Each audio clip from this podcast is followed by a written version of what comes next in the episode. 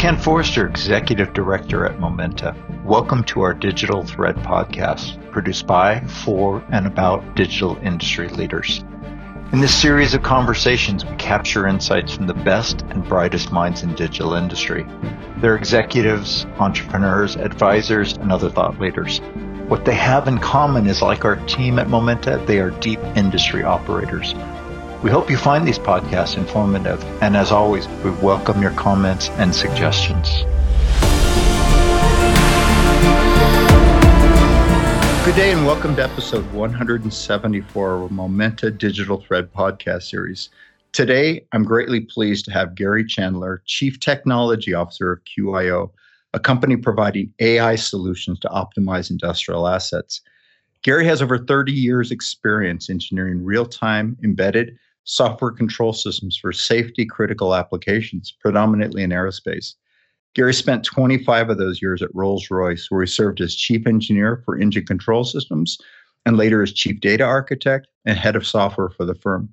He has spent the last five years focused on delivering Internet of Things technologies at QIO to large industrials to help them generate value and realization of their digital roadmap. Gary, welcome to our Digital Thread podcast today. Yeah, well, thanks, Ken. I'm I'm a long time subscriber and fan of the series, so a real pleasure for me to be joining you today. Real pleasure to have you. We'll talk in a moment why this deep fascination with your historical background at Rolls Royce and uh, QIO, but suffice it to say, it's great to have you on the program. So, I always like to start off in terms of one's digital thread. So, what would you consider to be your digital thread? In other words, the one or more thematic threads that defined your digital industry journey? So, I grew up in the 70s and 80s in an area on the west coast of Scotland, which was known as Silicon Glen as opposed to Silicon Valley. And it was the high tech industry hub in, in Scotland my father was an engineer at IBM, and my eldest brother worked at IBM too. So, really, from a, an early age, I was surrounded by developments in digital electronics and was quite lucky to have access in my home to the very early personal computers of the day, including the IBM PC when it was first manufactured in Greenock uh, in the early 1980s those early PCs were really targeted at word processing and accounting tasks, but I remember my main interest in them was always trying to connect electronics to their I/O ports and create some interaction with with the real world in some way, even if it was just something as crude as a proximity detector. So I'd say that that was the beginning of my digital thread, and that led me on to obtaining an electronics degree in '91. And actually, while I was studying for my degree, I also worked at IBM during my vacation periods. And what I remember was the work at IBM was pretty interesting, but it did make me realize that I didn't want to design IT systems or office software. I wanted to work with control systems. It helped me realize I was more interested in the robotics and the automation on the manufacturing line than I was in, in the PCs being made. So when I was looking for my first job after graduating, I focused on where I could work with control systems, and I was quite fortunate to land my first job in, in 91 working on engine control systems for Rolls Royce jet engines. And I continue to do that for the next 25 years. It's pretty interesting when many of us talk about working on control systems, it's usually those having to do with, uh, let's say, pumps or, uh, say, machine tools in a factory or such to go right to a mission critical application like engine control systems of which many of us have experienced over our life you know working correctly right in terms of our flights. That's an interesting jump to be able to make.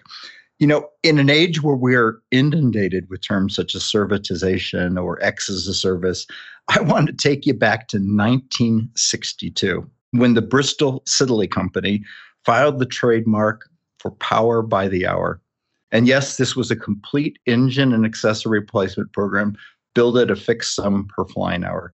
The program, of course, was reinvented by then owner Rolls Royce in the 1980s with the same basic promise, but now including all service as well. So truly power by the hour.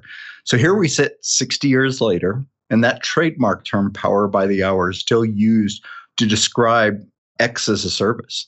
I've long wanted to interview someone close to this program, so we're quite pleased when we met. To get some context, perhaps you can take us back to your earliest experiences with this program at Rolls Royce. Yeah, sure. So I'm sorry I can't take you all the way back to 1962, but I will take you back to the mid to late 90s. And that's really where I came into contact with the Power by the Hour program in, in any sort of meaningful way. And by then, as you say, the business model had been developing for many years.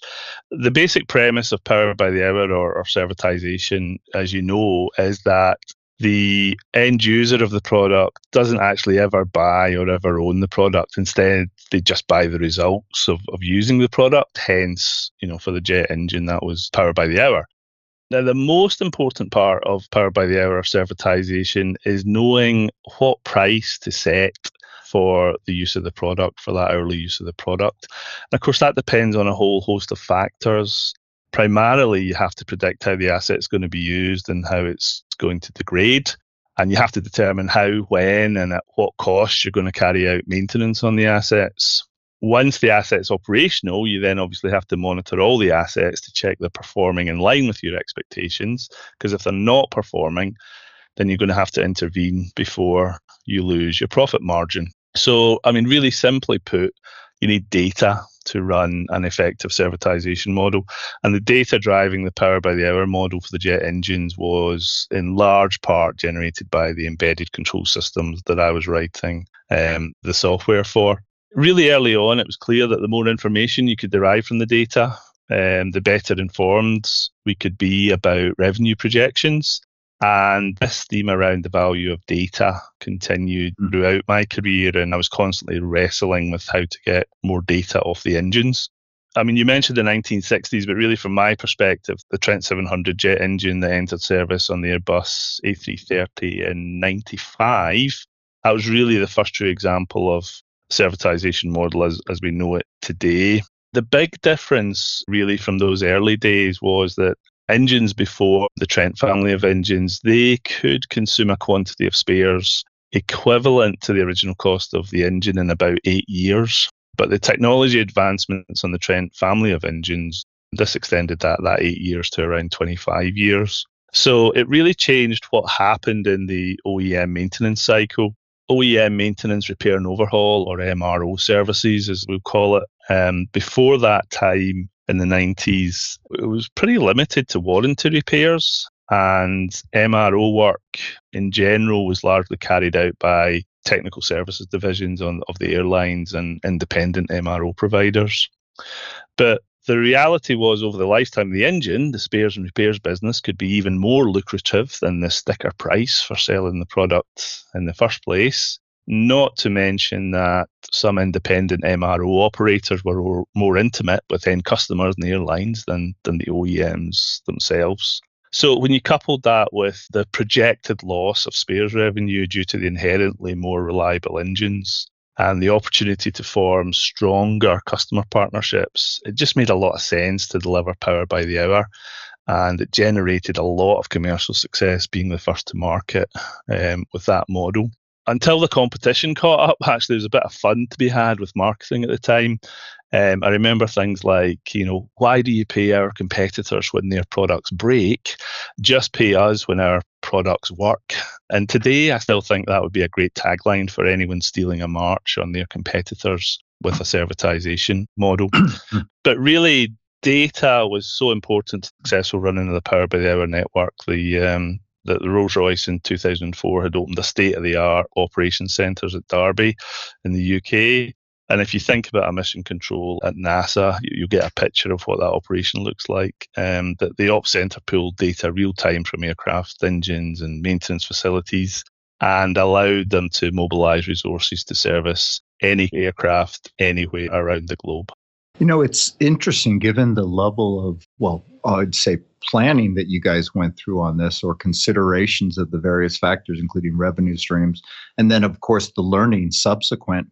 Not only were you first to market with it, you guys really were the trend center. Again, this whole idea of power by the hour exists as a really as a tagline pretty much you know across the industry anytime we talk servitization so personally we see a lot of industrial oems you know concerns about making that move they claim their shareholders aren't ready to make the jump from capex to recurring revenue models Yet again, you guys had already a lot of experience in this.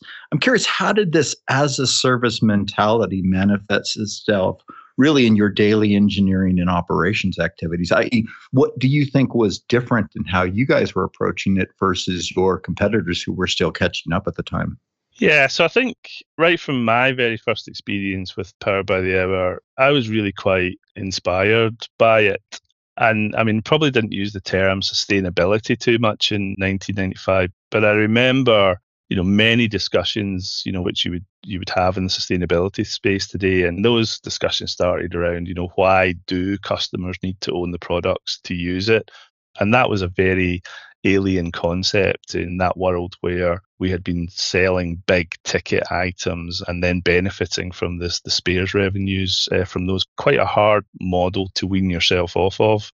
But because we were introducing the advanced technologies and the improved reliability we recognized that those spares and repairs revenues would start to diminish for us. So we really had to change how we thought about the whole life cycle of the product itself. So, really, the as a service mentality, it did um, permeate through to daily engineering, manifestly challenging us to design the whole life cycle, not just so that we could sell the big sticker price, but really think about the impact unscheduled maintenance had on our customers' operations and really make us think about countermeasures we could deploy to minimize any customer disruption. And to this day, I still believe servitization is the most eco friendly business model that I have seen.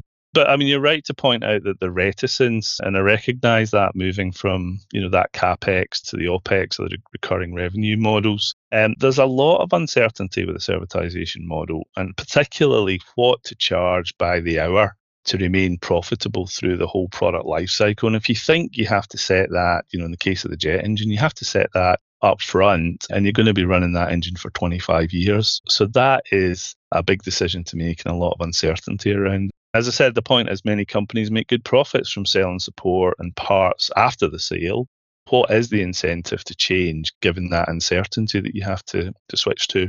Um, what I would say though is if you can reduce the uncertainty, if you can effectively take that away using data, um, you can start to understand incentives across the end to end supply chain and make it win win for everybody. And if I give you a couple of examples um, so you see how that manifests itself, maybe a little extreme examples um, to show the effect a lack of data or the lack of predictability can have on the servitization model. You know, if you think that Rolls Royce had no warning of the coronavirus pandemic, or of Icelandic volcanic eruptions dispersing ash clouds. No prediction because there's no data.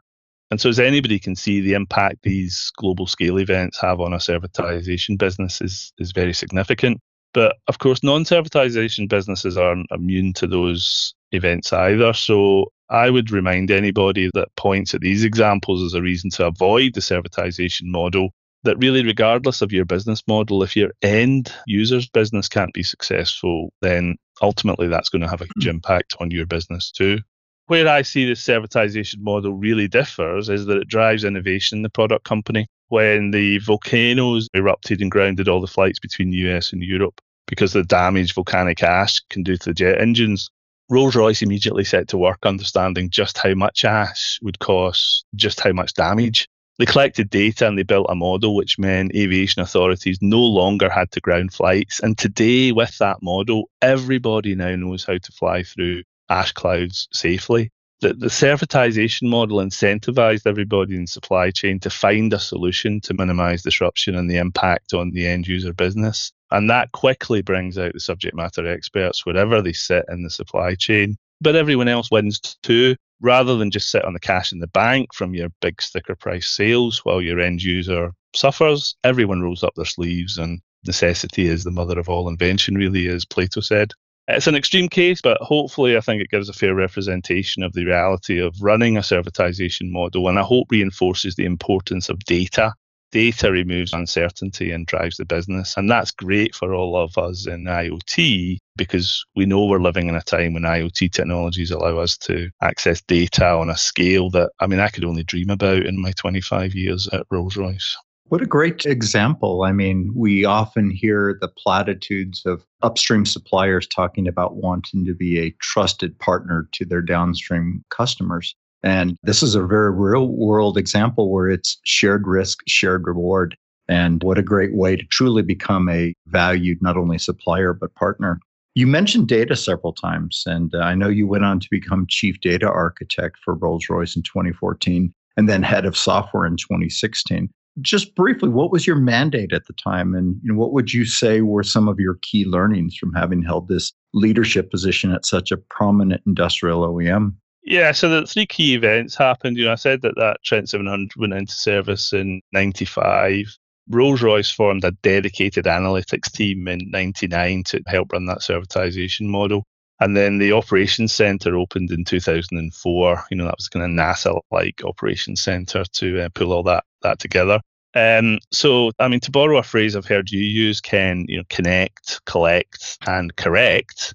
If you think about what we had back then, the engine controls group I was with, they were providing the connect piece to the data on the engine. The analytics group were responsible for collecting that data from all the engines across the global network and then providing that into the analysis into the ops center, who could then do the correct piece and take corrective actions needed to make sure that the whole power by the network was delivering what the customers needed. Uh, obviously, at the time, we weren't familiar with the Industry 4.0 terms, but you know, in 2004, really, we were essentially operating with today's technologies, you know, that would look like cloud and connected edge model. If I then fast forward to 2013, I got a call to go and spend some time reviewing the investments and partnerships GE had been making in cloud. So, a couple of years before GE Predix was even a thing. But it became clear pretty quickly that some of the technology and cost challenges we had around collecting and analyzing big data sets, they were undergoing a rapid change. So that's really what led to the creation of the position of chief data architect. And I was tasked with aligning the chain of data coming from the engines right through to the ops center across the different groups that had just kind of sprung up across the company over the previous 10 or so years. And then as aligning those groups then set about exploiting the rapid developments in IoT technology. Actually, that led to a formation of a joint group where we put all the controls engineers and all the data engineers together, and we rebranded that as controls and data services. The thing I take away from that really is really the period in 2013 to 2015 was a hugely exciting time for me. You can imagine the access very generously offered to me by the big tech providers, Microsoft, AWS, Google, etc and also startups, given their eagerness of working within aerospace and with Rolls Royce. So when I saw the potential of the IoT technologies to transform the day-to-day operations, I was totally hooked. You know, connected equipment, processing power, compute costs, access to huge data sets. Suddenly they all felt as though they were in touching distance. And by the late 90s, if I take you back then, if I paint a picture that I was pushing the equivalent of one standard letter or A4 piece of paper worth of data from each aircraft each day, so just one piece of paper from each aircraft each day, that's the information we were getting. As I left Rolls Royce, the last engine control system we deployed, I could push enough data from one engine in one hour to generate a stack of paper over 20 stories high the key learnings for me along that journey from data poor in the 90s to data rich in 2016 it was consistently how do you make the data you had available at the time work as hard as possible for you and just keep on removing the next level of uncertainty from the operations as you say, I was then asked to go and head up software, and primarily that was to really drive the balance between opening up the volume of data we could pull off the engine and the sort of analytics we could push to the edge and run on the engine itself. Talk about leaving on high. And I say leaving because we know that in 2017, you came over to QIO. What inspired you to make a jump to a pure software company from you know the work you had done prior? Yeah, really, really difficult. But I remember sitting at my desk in Rolls Royce in mid 2016 and opening a very posh looking envelope which contained an invitation to my 25 years long service award dinner. Uh, well, I, I couldn't believe that it was 25 years had passed since I graduated. And I realized then that I was about a major career junction. I could stay where I was and be very comfortable, but given what I had had my eyes open to in the IoT world as I looked outside Rolls Royce when I was building the IoT strategy, I had developed this concern that access to the power of AI in industrials might get locked into a privileged few. And I really wanted to try and demystify AI and make it more accessible to industrials who couldn't necessarily afford to employ the sort of dedicated analytics teams that we had at Rolls Royce. Between 2013 and 2015, as I said, I mean, I must have looked at over 50 IoT companies, and QIO was a standout company that I had seen. So after getting my envelope in mid 2016, I rather cheekily called up one of the co-founders of QIO, Baz Khuti, and I asked if he had room for one more. And as you say, QIO is a pure software company, and all my work in life, I've worked with software and hardware. That's still my passion, but the attraction of a pure software company is around the pace and the agility that comes from really decoupling yourself from designing and developing and building the hardware itself in which the software must run. And today, there's plenty of excellent edge solutions available on the market these days in which to host our edge software solutions along with our cloud solutions. And that's just a great model for us. And of course, we featured Baz Khuti on one of our earlier podcasts. And I tell you, they describe people based on network density. I mean, he's probably a bit of a dark hole in that regard about the densest uh, network connectivity I've ever yeah. seen in terms of an individual. So he has yeah. been great in terms of connecting us with people. Now, QIO delivers an AI augmented foresight suite of solutions to accelerate digital transformation revenue growth and sustainability for the global industrial sector. It's a mouthful quoted directly from your website. So, practically, what does that actually mean? Problem is, we need to rewrite that phrase. But yeah, our AI solutions, they essentially act as a coach and a mentor um, to our clients to make them operate at their best every day. We know industrial operations have good days and bad days. And sometimes we don't know whether we had a good or a bad day until analysis are run a few days or weeks down the line. And what we want to do is accelerate that digital transformation and help industrials make better decisions faster. So our AI recommends to operators the changes and the interventions they need to make in real time to plant equipment and assets to keep the system optimized for, say, energy efficiency and really to be the best version of themselves that they can be today. It's actually quite difficult to know if you're truly operating at your best right now and ensuring that everyone across the organization is following the right recommendations. And if I give you just a couple of examples, if you take a quick question that most industrial leaders will know the answer to, how much product did you make yesterday and how much energy was used? Most industrial leaders will be able to access those metrics quite quickly. And that shows they have data and they can access the information to answer the question. But then if you ask, do you know if that was a good day or a bad day? I guess a little bit harder to answer. And many folks won't necessarily have that level of knowledge at that time. You can then make the question even harder and say, well, how does yesterday compare to your best day and why? What instructions do you wish you had issued to make it a good day? It's getting really tough to answer because you're now getting into the realms of wisdom. Were you wise enough at 9 a.m. yesterday to tell everybody what they personally should do so that the business had a good day? And really, what we've done at QIO is build the application that gets you straight to the wisdom level automatically. And as I said before, I mean, there's teams of data scientists who could help you get to that wisdom. But we want industrials to have a quick and easy access to this level of AI. They absolutely should and they absolutely can it does sometimes feel like magic when, when we're trying to explain it, but it's not. I'll just give us a last really simple example just to illustrate it. Um, if you take a really simple system that most of us think that we're subject matter experts in, if you take a car, most people understand something about how to drive it to achieve good fuel efficiency. And they can probably tell you whether they drove efficiently or inefficiently on their last journey. They just intuitively think they know and they probably think they know what sort of cost savings there could have been if they had chosen to drive a little more efficiently. They feel they've got a good inherent knowledge of how their car works and they understand the outcome they achieved and they understand what it costs. Well, same for industrial leaders managing plants and assets. Now, if you imagine the front tyre on the driver's side goes a little flat, it loses 2 psi of air pressure probably most of us would not have the knowledge to understand the impact that 2 psi pressure drop was having on the efficiency and cost of running the car. For sure, we know the efficiency would be down, But even if we had the data and the information that there was a 2 psi pressure drop, we wouldn't really know what the cost impact of that was.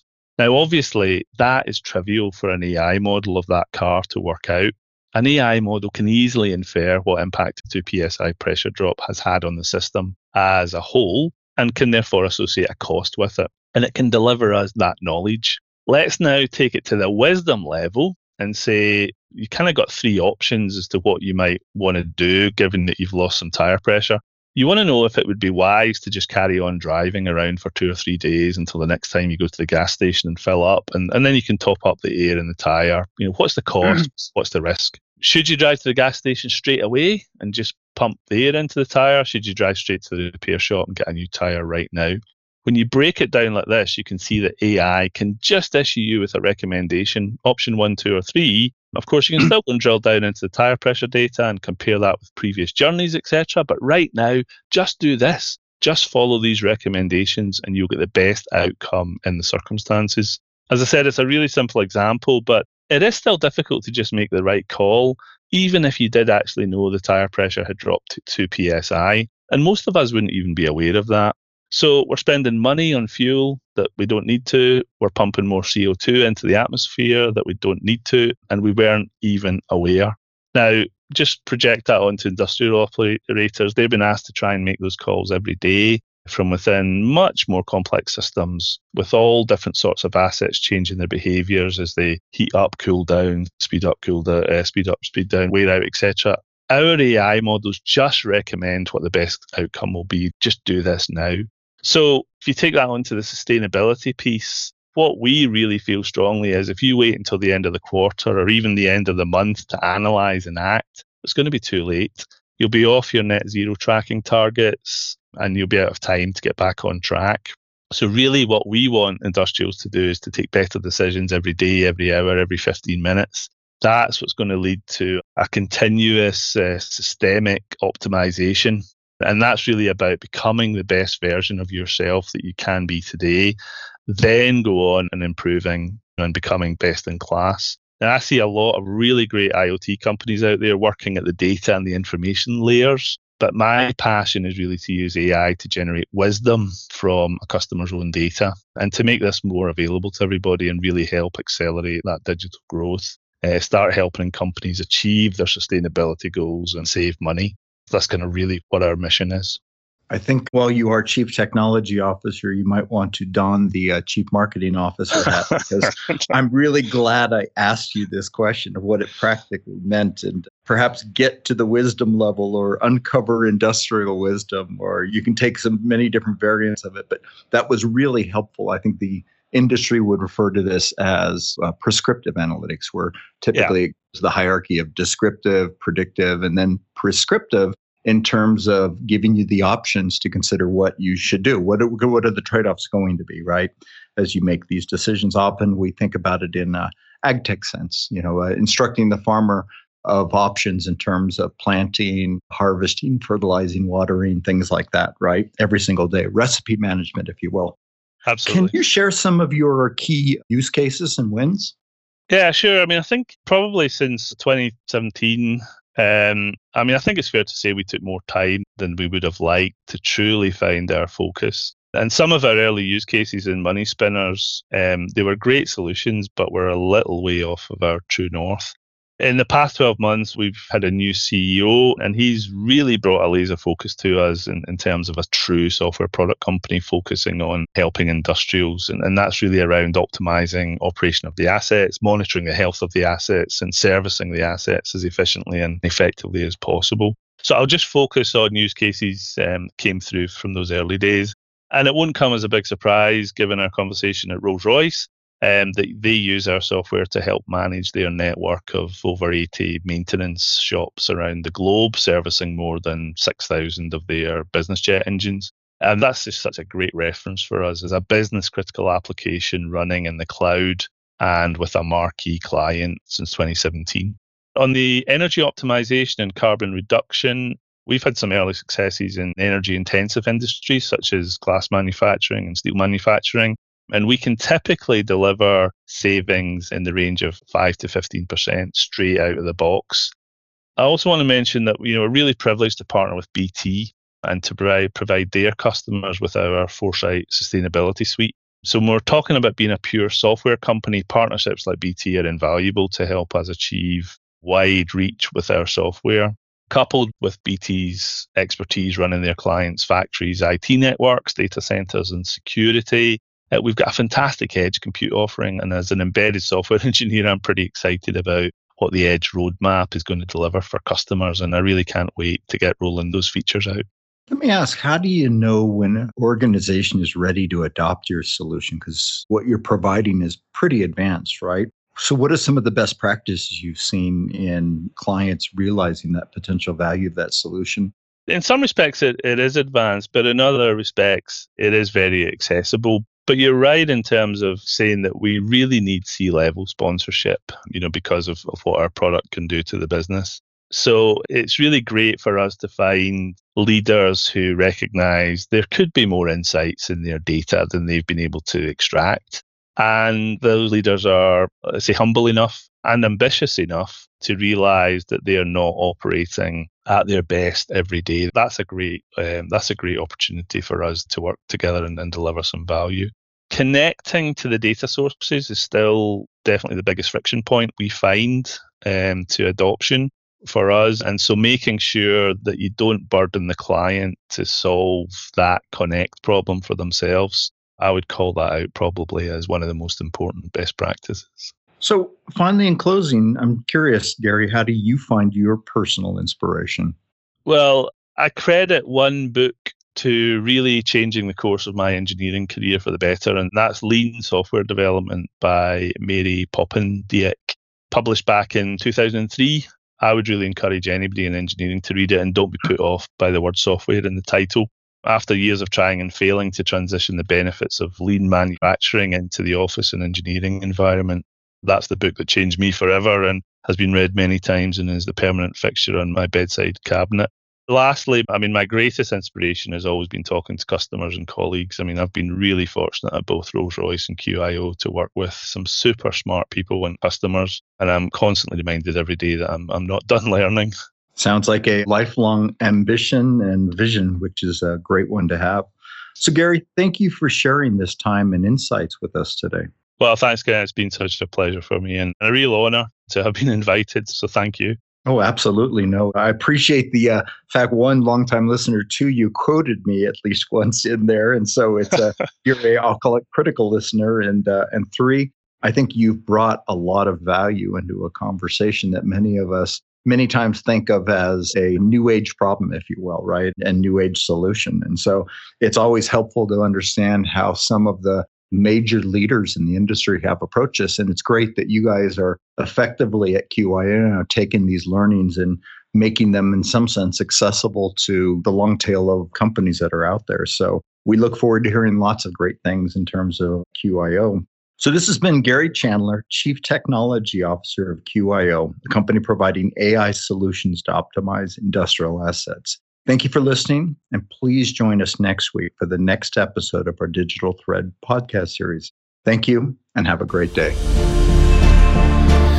You've been listening to the Momenta Digital Thread podcast series. We hope you've enjoyed the discussion, and as always, we welcome your comments and suggestions. Please check our website at momenta.one for archive versions of podcasts, as well as resources to help with your digital industry journey. Thank you for listening.